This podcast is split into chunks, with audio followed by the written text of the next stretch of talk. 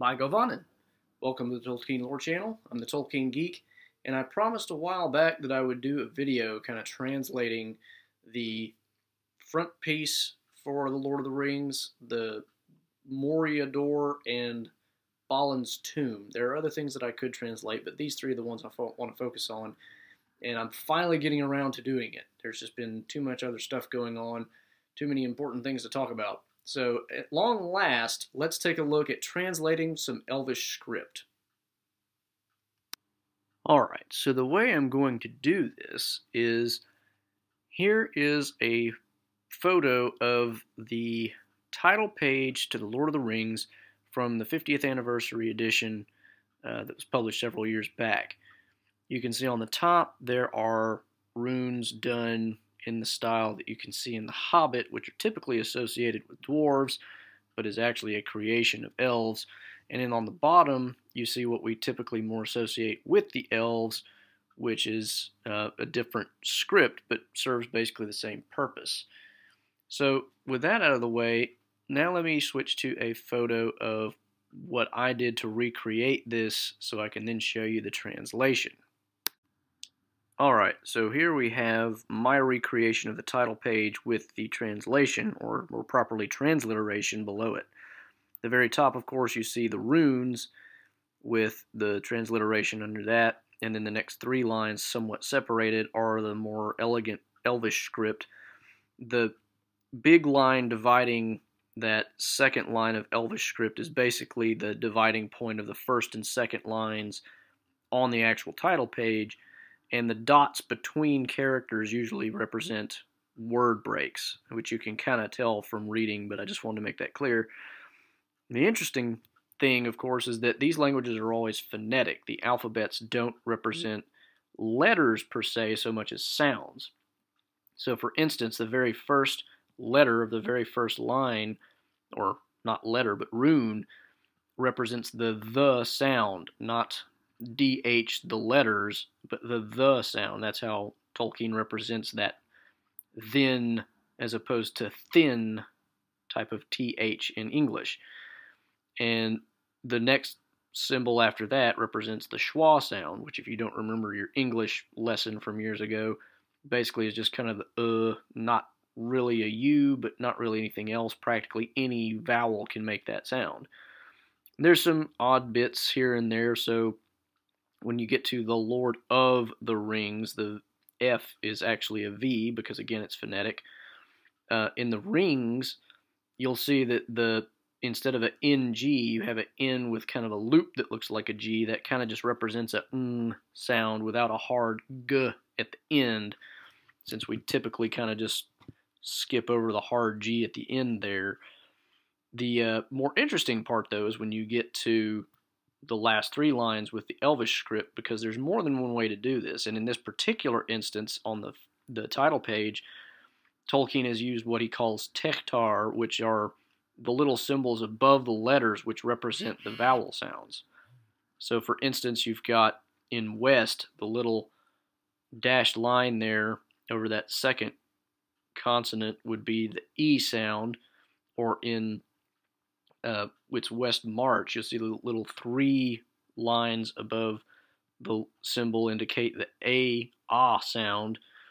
There's a couple of weird ones, and Tolkien even says in the appendix, which is Appendix F, where he gives all this information, that the transliteration done here is done as if someone from Gondor were kind of hesitating about how to make this work for English. And so in the word by, there's a little dashed line above what essentially stands in for a standalone vowel. If you don't have a, a consonant to put the vowel sound over, then you just get kind of like a J or an I. In this case, the J represents a longer one. And so you would think it would mean bay, but it, it's clearly supposed to be the I sound representing a Y. So I initially wrote there like a, a I with a, a line over it, but I changed it to Y because I really don't know how else to do it. So there's a bunch of different things here. In this particular mode, the, the vowel goes over the consonant which follows it. So you've got a bunch of different interesting things going on here. You can also see, for instance, that when you get to the, um, for instance, of is just kind of represented as just the V. You can see that in the very first word there in that first line. That's just v, and it's like the whoever wrote it just kind of. I'm not really sure if I want to put a vowel there. Uh, and then you've got if you go to the second line, it goes to it's and at and I mean the second line of the title page, the history of the instead of writing two separate words for of the, it just kind of combines the symbols for the and the and just makes it one one syllable almost the of the. So it's kind of interesting how he does all this, and it's interesting too to note, uh, for instance, when it says "return of the king," return doesn't have an e; it has an i because it's return, not return. So again, you kind of get that idea. And then also interestingly, as seen by the hobbits at the very end, as normally the the a symbol has just the ah sound, but here it's ah. And again, it's that idea that whoever wrote this was kind of vaguely familiar with English and just kind of trying to work their way through it. So it's interesting how you can kind of see them piece that together. But if you really compare the two, you get the idea, and this is, you know, pretty clearly what he was going for. So that's the title page. Now let's look at the Moria door. Okay, so here's the Moria door inscription. And what's interesting here is he doesn't give us an English translation. He actually just gives us straight up the Elvish. So at the bottom it says here is written in the Feanorian characters according to the mode of Beleriand. Enyun durin aran moria pedo melon amino, im narvi hain echant celebrimbor o eregion teithant ethiuhin. So what that exactly means, Gandalf tells us in the text, but what we can figure out from this is we don't have to actually transliterate the, the characters, we can actually see what they are. Now it's a little confusing because of the way he actually writes the characters in the door but what you can figure out is this is a mode that does not use the Tehtar and in fact has the full, what you call full writing, where he has an actual separate letter for the vowels. So let's switch over to my recreation and see what that looks like. Okay, so instead of recreating the entire thing, since he literally tells us what they all are anyway, I've just done the first few words because it covers all the vowels, so you can get an idea of what what represents what. Uh, now, the interesting thing about it is, in contrast to what typically happens, you can see that the double N actually looks like a double single N, which is unusual because typically what happens is in the other modes of writing, that double N sound in Inyun would actually be the N, whereas what looks like the single N would be an R. It would actually be a different sound, but the way he's done it here is a little a little bit different. So anyway, you can see here that the Y is represented by what kind of looks similar to what was an S in the previous one, if you want to go back and look at that. An O, or what looks like an O, actually represents the OO sound. A dotless I represents the E or E sound. Something that looks like a C represents ah. And then you've got kind of a weird looking A symbol that represents the O sound. So there's a lot of different things going on here, but I mean you could kind of compare and contrast and get your own idea of the full full differences between the two modes. So that's that's the main things I wanted to point out here. Now let's look at Balin's tomb. Now, Balin's tomb is interesting because, well, I'll get to that in a bit. But here, what we see is uh, the the actual inscription as it would have appeared to the Fellowship. And remember how Gandalf says that it says here in the tongues of dwarves and men. Now, that's important because let's turn to my recreation and see what that looks like. Now, unfortunately, I have done a fairly poor job of centering the lines that needed to be centered here, and I made a bit of an error again.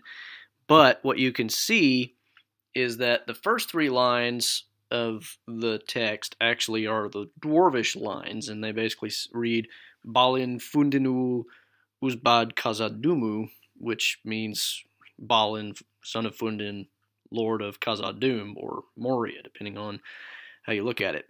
Now, the last line, again, it actually goes to what looks like plain English if you just read the sounds. So, Balin, son of Fundin, lord of Moria.